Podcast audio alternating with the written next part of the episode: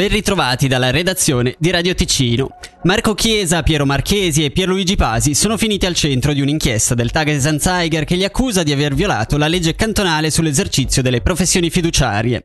Secondo un'indagine del quotidiano svizzero tedesco, nell'azienda non sarebbe stato presente un fiduciario professionista, obbligatorio secondo una specifica legge ticinese. Loro respingono le accuse affermando di aver già trattato la questione con le autorità competenti.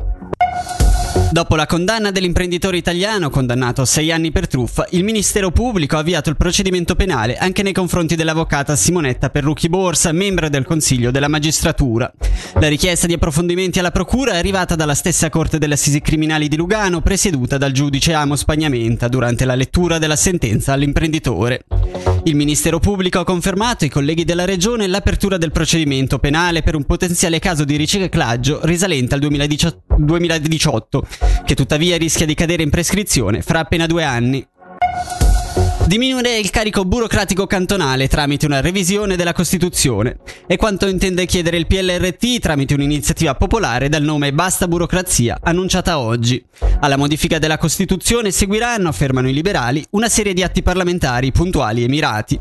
Abbiamo sentito quindi Alessandro Speziale, presidente del PLRT, nonché primo proponente, a cui abbiamo chiesto di spiegarci l'importanza dell'iniziativa perché è una necessità che avvertiamo sempre di più, la questione della, dell'estensione della burocrazia è qualcosa che tocca veramente ogni ambito, tocca la sanità, tocca l'edilizia, tocca la vita anche di un'associazione sportiva, di una fondazione, è un diritto che avvertiamo molto importante soprattutto negli ultimi anni dove la burocrazia e soprattutto l'esplosione di molte regole, vincoli, cavilli che alla prova dei fatti non è che migliorano. La qualità di vita, anzi creano una dispersione di tempo, una dispersione di denaro e ogni tanto o spesso eh, allontanano quella fiducia tra istituzione e cittadino un referendum per dare la possibilità alla popolazione di esprimersi sull'ampliamento delle autostrade.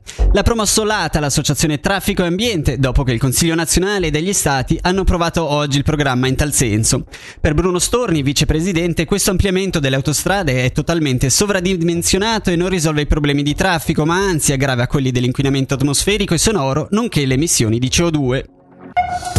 Torna, via, torna al via il Rally del Ticino. Per il suo 25 anniversario gli oltre 60 piloti iscritti daranno in vita a due appassionanti giornate di sport. Il programma partirà già questa sera con la gara che entrerà però nel vivo domani.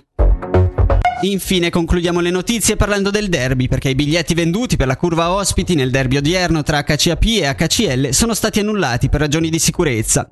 Lo hanno comunicato le due società di comune accordo. All'origine del problema un disguido tecnico. I biglietti sono nuovamente prenotabili sin da ora sul sito dei bianconeri.